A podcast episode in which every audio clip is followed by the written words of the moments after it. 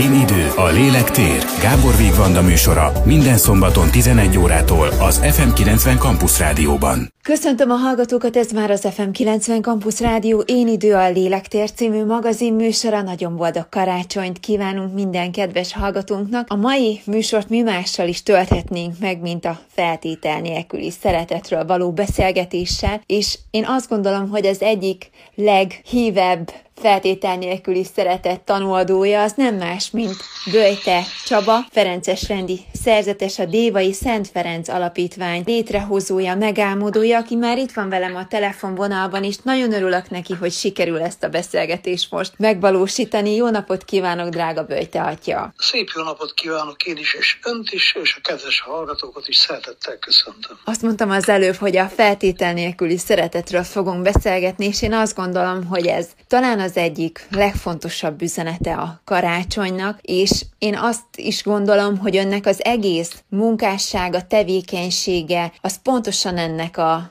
gyökeréből fakad a feltétel nélküli szeretetből, ahogyan ön ellátja azt a fajta szolgálatot, amivel oly sok mindenkinek viszi el a szeretetet az életébe, akiknek nem adatott az meg például, hogy a saját családjukban átéljék ezt az érzést. Így igaz, tehát nagyon sok ember hiányzik az életéből valami. Van, akinek a ruha, van, akinek az étel, van, akinek a családja hiányzik, és van, akinek hiányzik a türelem, és nagyon indulatos tud lenni. Nekem is volt egy gyerekem, most szeretnék egy pár szót róla mondani. A tanárok és mindenki arról beszélt, hogy el kell küldjük ezt a gyereket, mert úgy viselkedik, és olyan dolgokat csinál, hogy csoda. És beültettem magam mellé az autóba, jó nagyot kacsikáztunk, hosszan hallgattam kilométer, száz kilométereken keresztül, hogy milyen rossz az a világ, meg mindenféle. És olyan örömmel tudom elmondani, hogy tényleg feltétel nélkül kell szeressük az embereket. Ez a gyerek már a nagy lett, felelős apa, anya, és végzi a dolgát. És rengeteg ilyen történetet tudnék elmesélni, ahol mi kellett kezdjük a szeretetet, és nagyon sokáig nem is volt semmi viszonzás, az ember csak szeretett, tűrt, olyan jó látni ezt, hogy előbb-utóbb azért az elvetett mag megtérő. Úgyhogy én mindenkit erre biztatok, és nem magam szakállára, hanem a mi Urunk Jézus Krisztus szakállára, hisz karácsony éjszakáján akkor jött közénk, amikor annyira azért nem érdemeltük meg mi, hogy foglalkozzon ő velünk, és mondjuk legyünk őszinték, a fogadtatás is nem volt az olyan nagy hely, de milyen izgalom. Születés után pár nap már kellett menekülni Egyiptomba. Nem egy vastapsal fogadtuk, vagy vipszálással, vagy hideg-meleg vízzel, hanem, hanem nagyon mostohán, és később is ugye Jézus Krisztus élete nem volt egy olyan, sok nehézség volt az ő életében. Saját szülő földjén fölvitték egy hegytetejére, letaszítsák, aztán később ugye nagy csütörtök, nagy péntek, tudjuk mi minden történt, és ez a döbbenetes, hogy Isten ma is feltétel nélkül szeret bennünket. Gondoskodik rólunk. Nem azért, mert megérdemeljük, hanem azért, mert ő a szeretet. És azt hiszem, hogyha mi Krisztus képére, hasonlatosságára újra akarunk születni, akkor nagyon-nagyon fontos lenne, hogy ez az isteni szép fonás felragyogjon a mi arcunkon is. Hogy akkor is szeressük, amikor másik nem érdemli meg, vagy meg se tudja köszönni, sőt esetleg belénk mar, rosszat mond rólunk, és hogy ilyenkor sem bizonytalanodunk el, vagy fordítunk hátot, vagy adjuk azt a másiknak, amit ő megérdemel, idézőjelbe, hát akkor valahol Krisztus útján járunk. Persze tudom, ez az út nagyon meredek, nehéz, de ezt maga Jézus is mondta, hogy az én utam, hát ugye, keskeny és kevesen járnak rajta. De izgalmas megpróbálni, úgyhogy mindenkinek ajánlani tudom mennyire nehéz azoknak a gyerekeknek a, a lelkébe visszacsempészni a, a szeretetet, akik azt tanulták meg, hogy ez nem feltétlenül jár mindenkinek. Mennyire sok idő az, amíg újra el lehet hitetni a gyerekekkel, hogy igenis lehet őket szeretni feltétel nélkül, hogy jár nekik a szeretet feltétel nélkül. Hát ugye úgy van, hogy 30 éve végzem ezt a munkát, ez alatt az idő alatt több mint 6000 gyereket fogadtunk be. Jelenleg olyan 1330 gyerek van a hát 70-80, tehát közel 80 gyermekvédelmi otthonunkban. Na mostan ugye az utcáról kerülnek legtöbbször a gyerekek, vagy ilyen széthullott családokból, kudarcokkal, sebzetten nehézségekkel. Most én úgy látom, hogy Isten nagyon jó anyagból teremtette az embert, nagyon sok mindent kibír. Tehát a reális problémákat gyerekek nagyon nagy lélekkel tudják elfogadni. Persze, mikor bekerülnek, a legtöbb gyerek fél, az ember meg akarja akár simogatni, és őket ő védekezik, és, és elszalad. Ugye valamelyik nap voltam az egyik olyan házban, egy új gyerek volt, és mondták már le vannak feküve, bementem, és négy gyerek volt egy szobában, és egyből meg tudtam mondani, melyik gyerek az, amelyik új, mert Hát a többi úgy kiterül az ágyba, hogy nyugodtan alszik, ez meg összekucorodva, egyik sarokba, úgy, hát ugye mindegy vacokba elbújva ott aludt.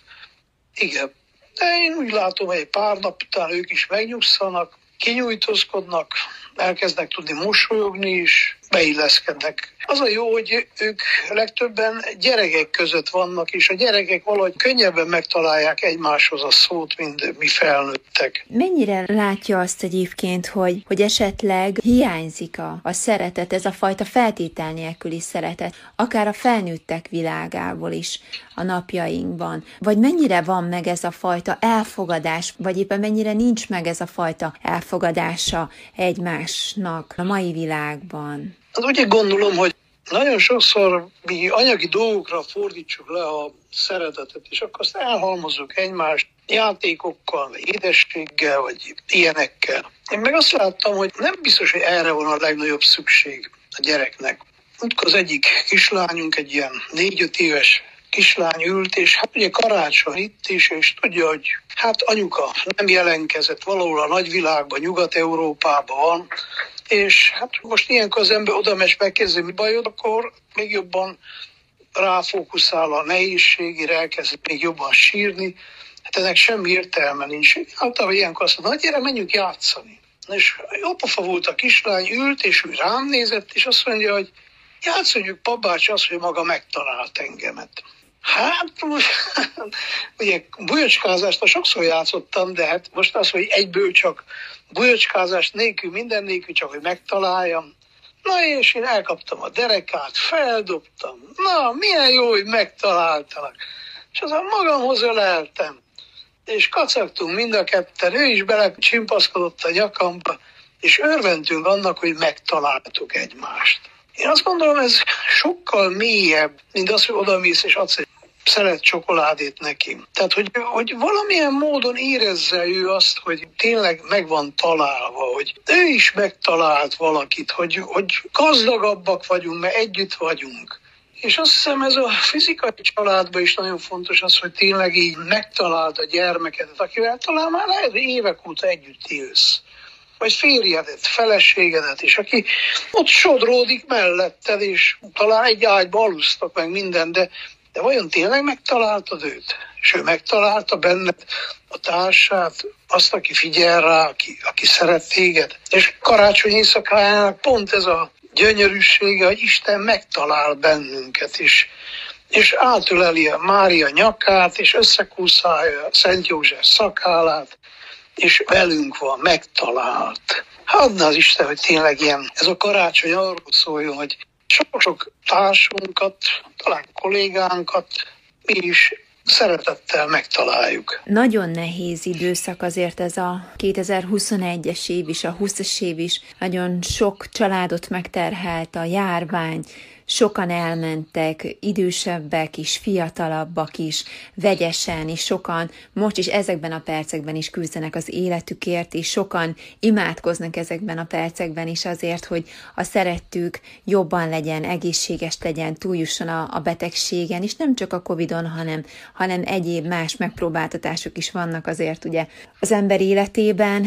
Nekik mit tud lélek emelő szavakkal mondani hogyan lehet várni a holnapot, vagy elfogadni ezeket a helyzeteket is, és erőt meríteni? Miből lehet most erőt meríteni? Én keresztény ember vagyok, katolikus pap, Ferences szerzetes, és talán a legszebb mondata a Szentírásnak, hogy amikor Jézus szól az apostolainak, hogy bízzatok bennem, ne féljetek. Atyám házában sok hely van. Ha elmegyek, helyet készítek, akkor visszajövök. És magammal viszlek, hogy ti is ott legyetek, ahol én vagyok. annyira szépek ezek a sorok. Tehát, hogy nem vagyunk olyanok, mint a konzervek, hogy lejár a garanciánk, és akkor eldobnak bennünket. Olyan szépen írja a Szentírás, ugye, hogy nézd, örök szeretettel szeretlek, a hegyek megmozdulhatnak, a halmok táncra kelhetnek, de az én szeretetem nem hagy el téged soha. Nevedet a tenyerembe írtam. És az az ember, aki a beteg ágyán szenved, annak a neve is ott van a mi Istenünk tenyerében. És nem az írt oda, mert megérdemlőjük, már akkor írta a mi nevünket, amikor még nem is voltunk. Nagyon fontos lenne, hogy így megnyugodjunk Isten jelenlétében. És ez a, ez a nyugalom, ez a derű töltse be a szívünket. Biztos, hogy gyerekeknek szoktam mondogatni, hogy ha volna egyetlen olyan számtan példa, vagy bármilyen feladat ezen a földön, amit idegesen, haraggal, vagy feszültem, vagy pánikosan, vagy depressziósan jobban meg lehetne oldani, akkor egyenek a csoda, akkor mérelődjünk mi is. De nem hiszem, hogy volna egy ilyen számtan feladat. De nem hiszem, hogy lenne bármilyen olyan gond, ami körülöttünk van, amit hát mondjam úgy feszülten jobban meg tudunk oldani. Tehát ezért is mondom én mindenkinek, hogy őrizzük meg a hidegvérünket, nyugtassuk meg magunkat. Igen, lehet, hogy ez egy nagyon fájdalmas időszak, amin keresztül kell menjünk, de hogyha nem csapkodok, ha környezetemben nem teszek kárt mag magamba, akkor biztos, hogy nagyobb esélyem van jól megoldani ezt a problémát, szerencsésebben keresztül jutni ezen a nehéz időszakon, mint hogyha tényleg az ember jeleneteket rendez, vagy kiakad, vagy hisztériás rohamokba nekirohant a környezetének. Igen, Jézus Krisztus olyan döbbenetes, hogy a nagy csütörtökön, nagy pénteken, a kereszten is.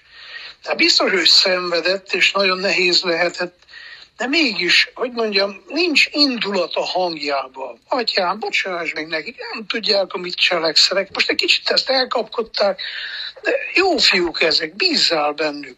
Tehát ez van Jézus szavába. Hát én azt gondolom, hogy nehéz órákba olvassuk ezt a szentírási részt, és merítsünk erőt belőle. És én hiszem, hogy hát ugye, hogy jönnek a fellegek, úgy mennek is, előbb-utóbb kisüt az áldott nap, és ez a koronavírusos járvány is lecseng, és ugye hisszük és valljuk, hogy egyedül Isten szeretete végtelen. Minden más véges. És ami véges, hát annak előbb-utóbb vége is lesz. Adjon erőt nekünk ez a bizonyság. Milyennek voltak a karácsonyok Böjte atya az öngyermek korában? Visszaemlékszik arra, hogy önök hogyan ünnepelték, és mi az, amit ebből megpróbál, és megpróbálnak a, a gyerekeknek továbbadni, hogy ők is felnőtt korukra ezt tudják továbbvinni, és majd ők is ezt tudják továbbadni. Nagymamám annak idején sokszor mondta, és én is így gondolom, hogy ez így van, hogy neki kell állni és nagy takarítást végezni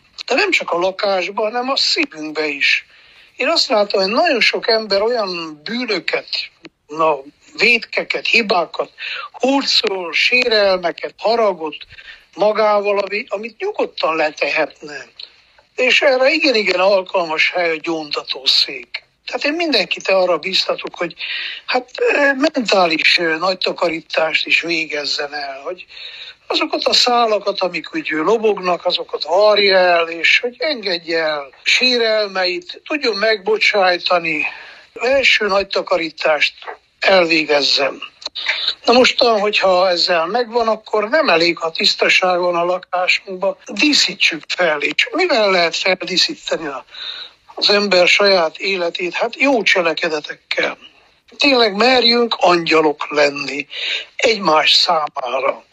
És hát igazából az angyal legtöbbször nem édességet vagy ajándékot hoz nekünk, hanem hogy másképp ajándékoz meg. Hát ugye elmondom a kedves hallgatóknak, hogy hát nem most, ezelőtt két éve, mikor nem volt ugye pandémia, hát egy gyerekeknek mondtam, na elmegyünk a börtönbe, menjetek szépen, pakoljatok össze egy-egy játékot, kis szőrös, macit, valamit, és rakjatok mellé abba az acskóba néhány almát, diót, ami van, szépen is. Csináljatok két-három ilyen fejenként ilyen kis ajándékot.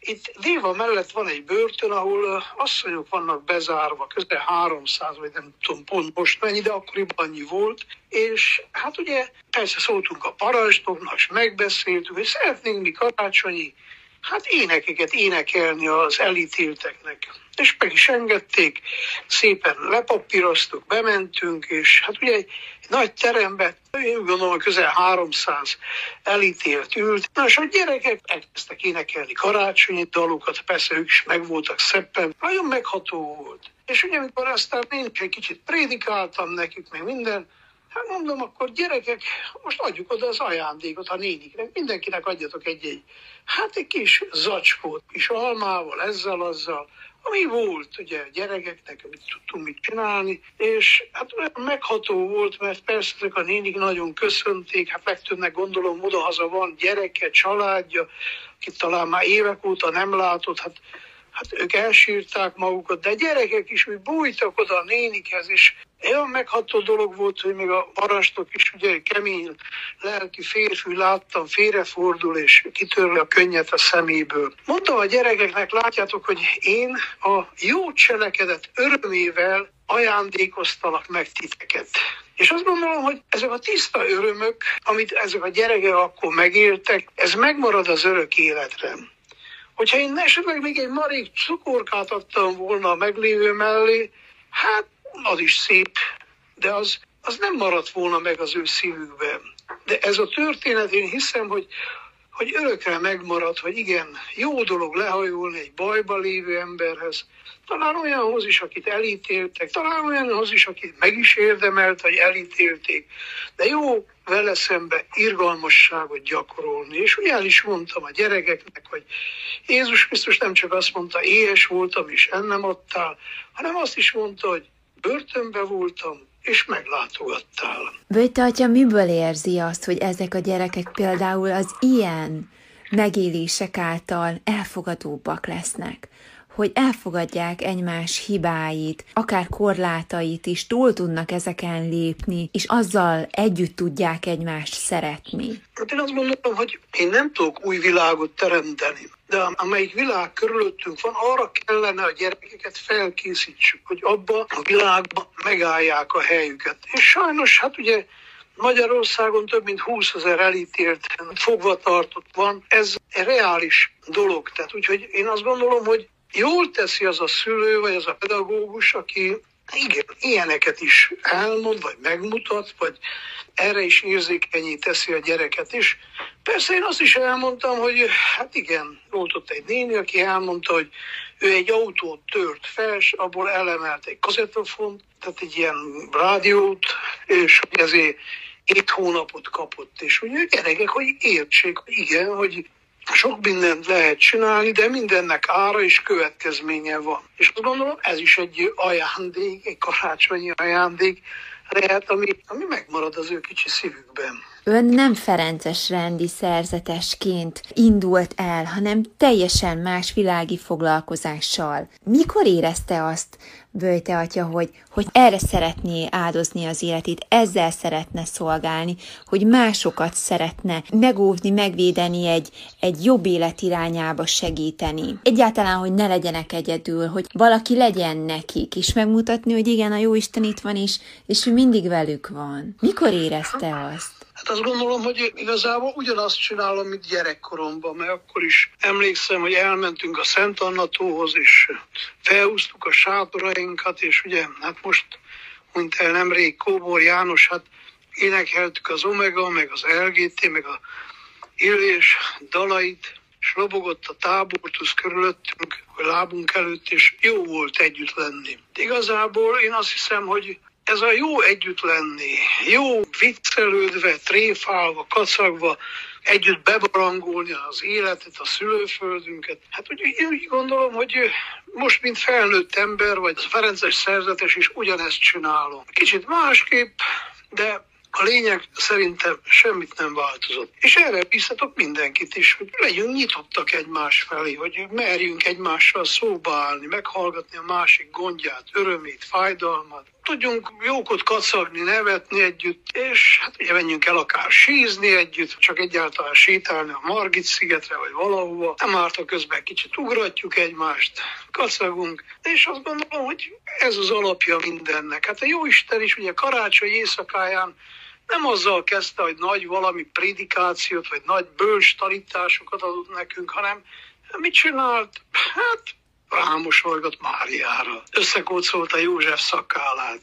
Aztán lefeküdt, egy jó nagyot aludt. Hát a Isten is, hogyha így kezdi a szeretetet, akkor én azt gondolom, hogy mi is ezen az úton elindulhatunk. Hogyan érzi azt egyébként, akár a mindennapokban is, hogy a, a gyerekek megértik ezt az üzenetet is, hogy szeretettel fordulnak ön felé, és hogyan tudják kimutatni a gyerekek. Vagy amikor rájuk néz, ugye mert hogy felnőnek a gyerekek is, van, aki az önkeze alatt nőtt fel, és ma már nevelőszülőként, de ott dolgozik, és ugyanúgy vigyáz, és óv, és nevel más gyerekeket, akkor érzi azt, hogy igen, jó munkát végeztek. Én azt hiszem, hogy aki a szeretet útján elindul, az nem muszáj, hogy valami hosszú távú itt és most elvégzem a magam dolgát és bízok benne, hogy másik ezt megérzi. Tehát én sokszor azt mondtam, hogy a Szent Ferenc alapítvány, amelyet én vezetek, az olyan kéne legyen, mint egy nagy fa, amire az ég madarai rászállnak, megpihennek, aztán valamelyik fészket rak rajta, vagy odut váj belé, de én nem akarok senkinek ketrec, vagy kalitka lenni, vagy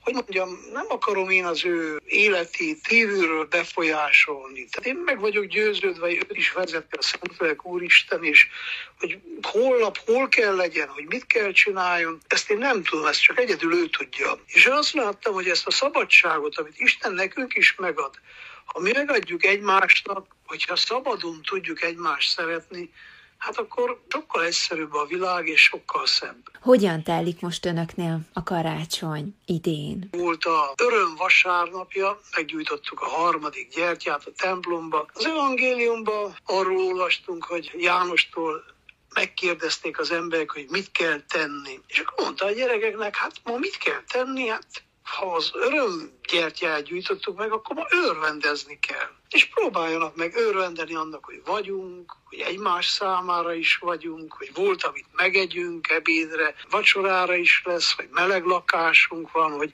megnézhetünk egy filmet, hogy töltse be szívünket ez az öröm. Én úgy gondolom, hogy tudatosan kell dönteni az öröm mellett.